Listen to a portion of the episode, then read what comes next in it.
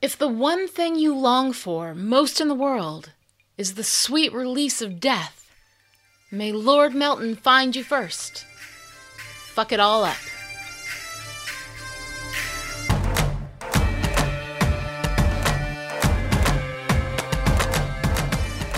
Hi, and welcome to Sex and Whiskey. I'm story expert Lonnie Diane Rich of Chipperish Media, and we are here today to talk about The Battle Joined, the first episode of Season 3. The Battle Joined aired on September 10th, 2017, and was written by series showrunner-creator Ronald D. Moore. This episode was directed by Brendan Maher. This is Maher's first episode of Outlander, and according to IMDb, he will return to direct episodes 3, 4, and 5 of Season 3, giving him almost a third of the total 13 episodes for this season. No pressure, buddy. Season 3 covers roughly the events of the third book in the Outlander series, Voyager, and for those of us who've read the books, we come into this season with high hopes that some things remain unchanged and that others are drastically changed.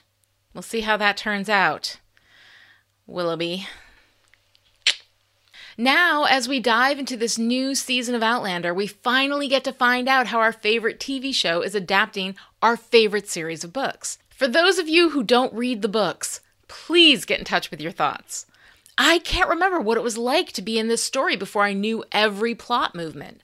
I would love to hear thoughts and responses from viewers who have no idea what to expect. Your perspectives on this would be fascinating to me.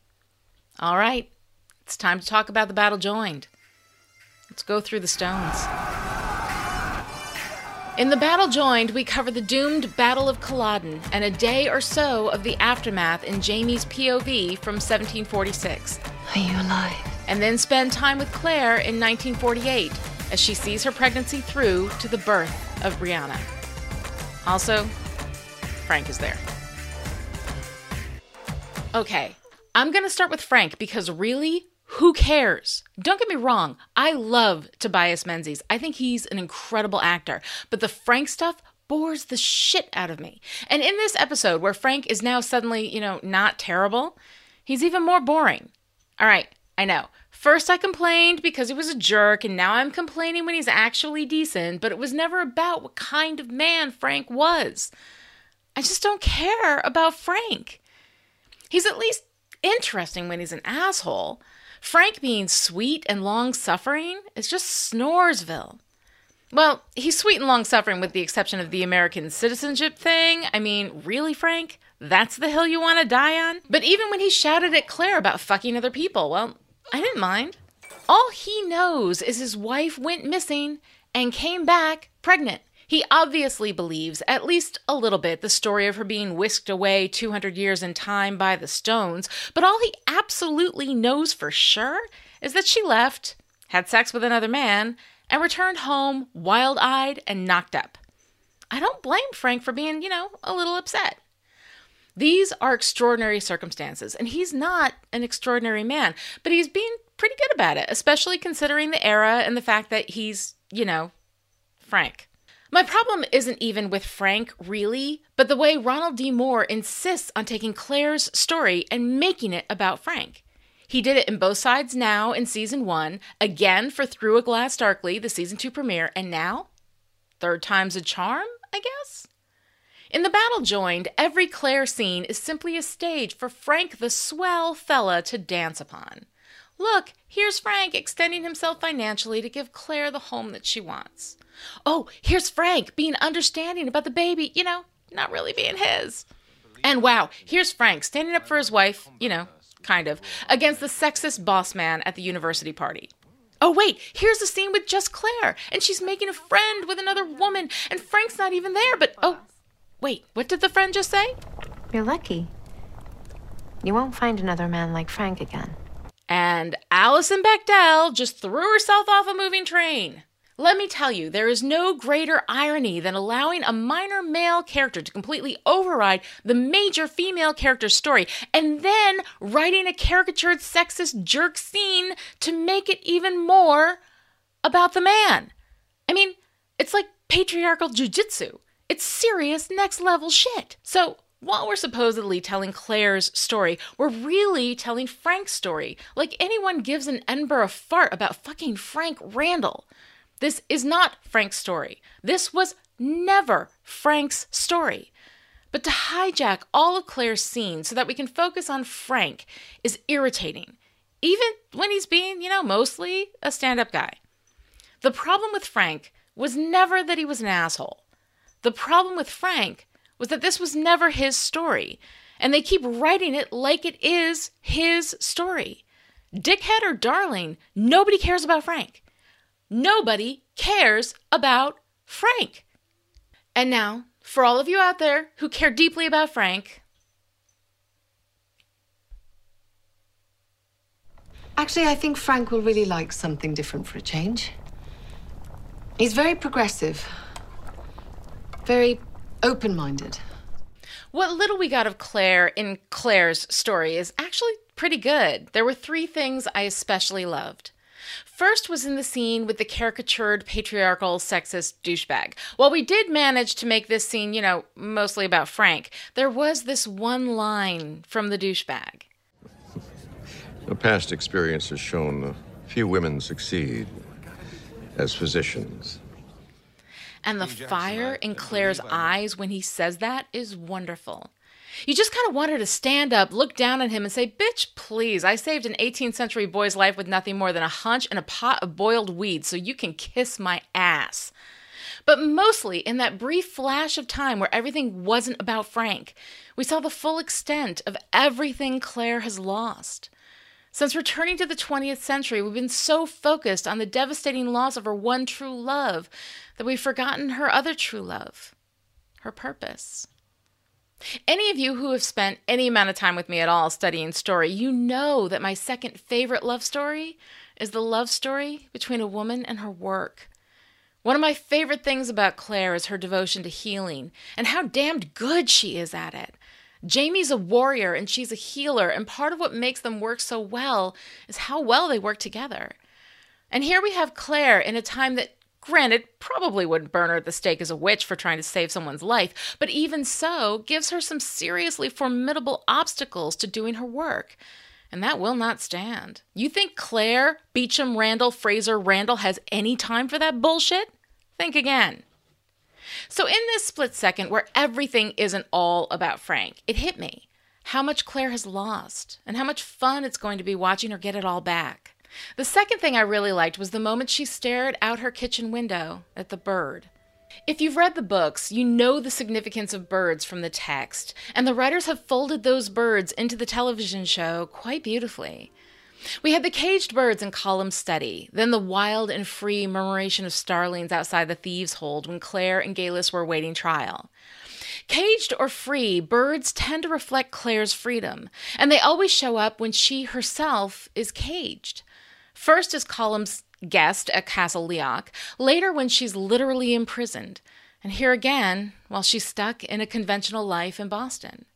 What is it she said to Master Raymond in Useful Occupations and Deceptions? I feel since I've come to Paris, my life has got more and more conventional by the day. As I suppose have I. Her mistake is that she can never be conventional. She can only be forced by circumstance to live conventionally. And Claire will never live conventionally for very long. The last standout moment for Claire in this episode was the heartbreaking "Where's my baby?" when she woke up in the hospital. Where's my baby?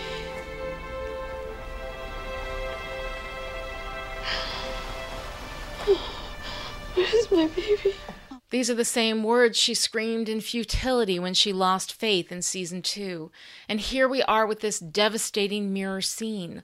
Only this time, Frank wanders in with the baby and makes it all about him again. Just like her mother.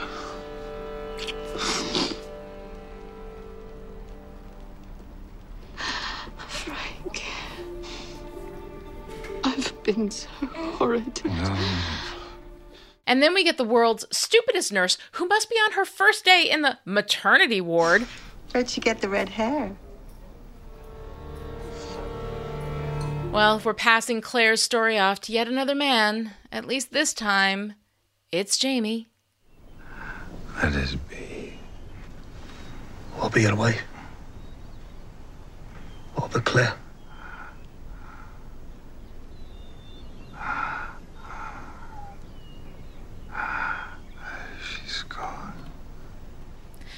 this thing I've been saying for years. If you want to tell a good story, torture your characters. I think Diana Gabaldon has taken that literally because, Jesus, Jamie just can't catch a break, can he? We spend a lot of time watching Jamie's face as he remembers in fits and starts the horrors of Culloden Moor and waits patiently to just fucking die. For much of that time, he's lying under the dead body of a British soldier, who we can't exactly identify at first, but it's Blackjack Randall. Of course it's Blackjack Randall. No need to play coy, boys. We get it. Regardless, Jamie's story is an endless parade of misery and heartache and death, and it was well done, but honestly, like Jamie, I just couldn't wait for it to be over. So instead of going through the whole wretched litany of wretchedness, which you've already seen, you know what happened, I'm just going to list my favorite parts. First, the new opening.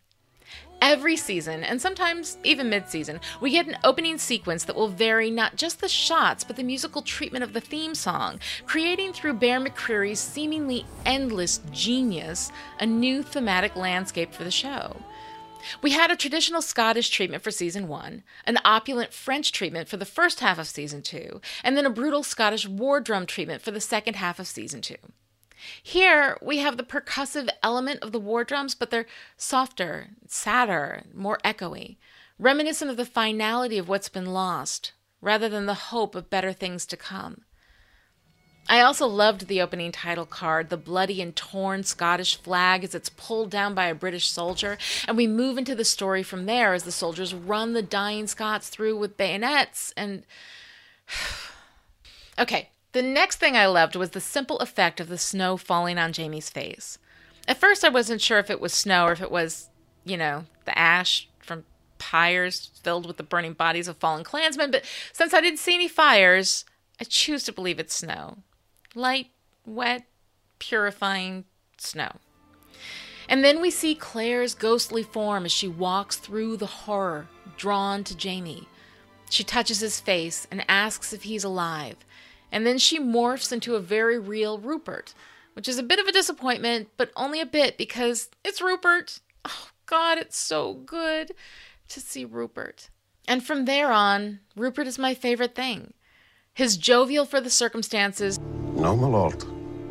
Traitors all. Shall we be hanged then? Is so endearing and heart-lightening in the darkest of moments. I love how he cares for Jamie, how he tries to get the two boys out of their death sentence, how he forgives Jamie at the last moment and shows him grace and true friendship. And then to the British soldiers as he's going out to be shot. I mean, just at a quick pace, so try to keep up. And then I love how he single-handedly takes down the British soldiers and whisks everyone away to healing and safety. Then he gets married to a lovely fat woman and they have wonderful fat kids and he dies peacefully in his bed at the age of 98 surrounded by 47 fat grandchildren. I'm not gonna lie. I'm kinda in love with Grant O'Rourke. I know he's younger than me and I'm pretty sure he's married, but whatevs. And then it's with a sick twist of humor that I see poor Jamie, who just wanted to fucking die, thwarted yet again in this ambition by a goddamn British soldier. Seriously, this is the world's darkest three-beat. First, Randall was supposed to kill him in Wentworth and fell down on the fucking job, like literally. Then, during the battle at Culloden, Jamie went in wanting to die. Randall got halfway there by slicing Jamie's femoral artery, and then he fell down on the job again, literally again, falling down in death and pressing against the injury long enough to staunch the bleeding, thus saving the life that Jamie apparently cannot give away in a bargain basement sale. And then the final insult added to so many injuries. Here we are in the last moments for everyone else. And Lord Melton comes in with his debt of honor bullshit and tosses Jamie into a cart when all the dude wants is to fucking die. I promised to kill me.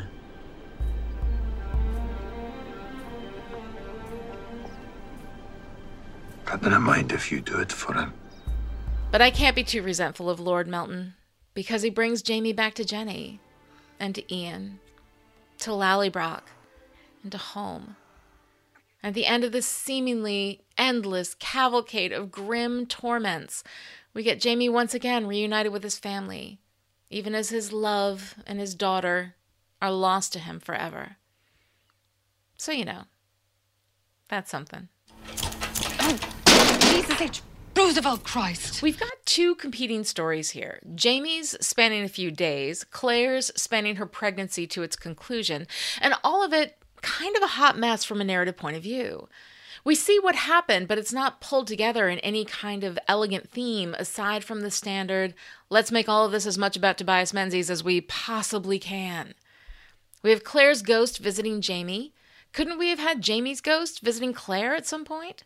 Something to tie the stories together, something to make it feel like there's a reflection rather than just a this happened and this happened and this happened. The thing is, a story is a series of events with meaning.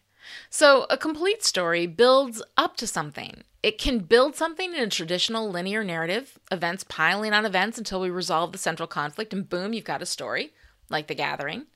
Or you can use a thematic narrative, two separate stories dancing around each other, building to each other's climax separately, but reflecting on each other, like Both Sides Now. I mean, even if we don't care about one of the sides, it still works narratively. You can fracture the narrative chronologically, like The Wedding, using the past to reflect on the present, escalating the story until we reach the climax, which gives us the height of the story's meaning. In all of these examples, we have a story that's about something, leading to something. Here, we just dump event upon event. This happened, then this happened, then this happened, all of it not leading to much, two stories not reflecting on each other, and you get The Battle Joined. We've got a lot of ground to cover in Season 3. Voyager is a challenging book to adapt, and I don't envy this writing team the job of adapting it. It's not easy. But even a little shaping of the two sides of the narrative, a little reflection, even a thematic connection, something. This is just a recitation of events. And while it's beautifully strung together, in the end, it's still just a recitation of events. I would have liked to have seen something a little more elegant here, but Outlander is almost famous for its disappointing season openers, so maybe next week we'll get something a little, well, better. All right. So I had this idea, and I'm going to do it even though it's a huge risk, but what the hell, nothing ventured, nothing gained, right? I'm going to end every episode of Sex and Whiskey with a question I'd like you guys to answer, and here's how it's going to work. 1, use your phone.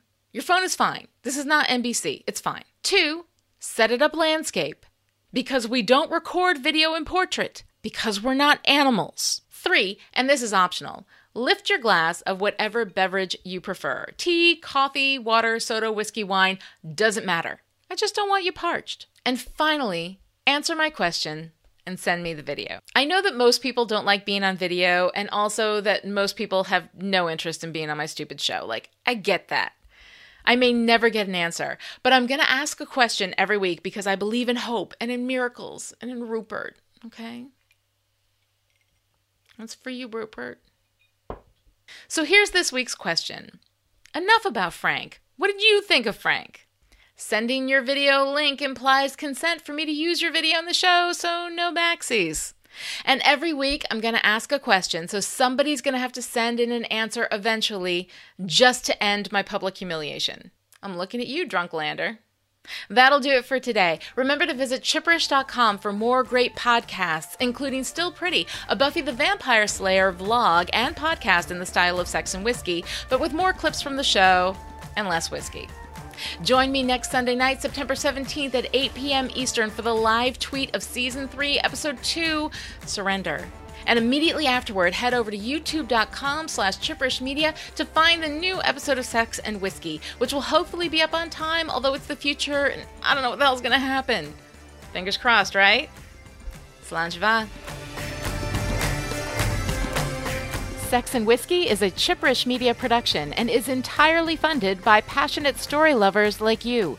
Visit patreon.com/Chipperish to find out how you can become a Chipperish Media supporter.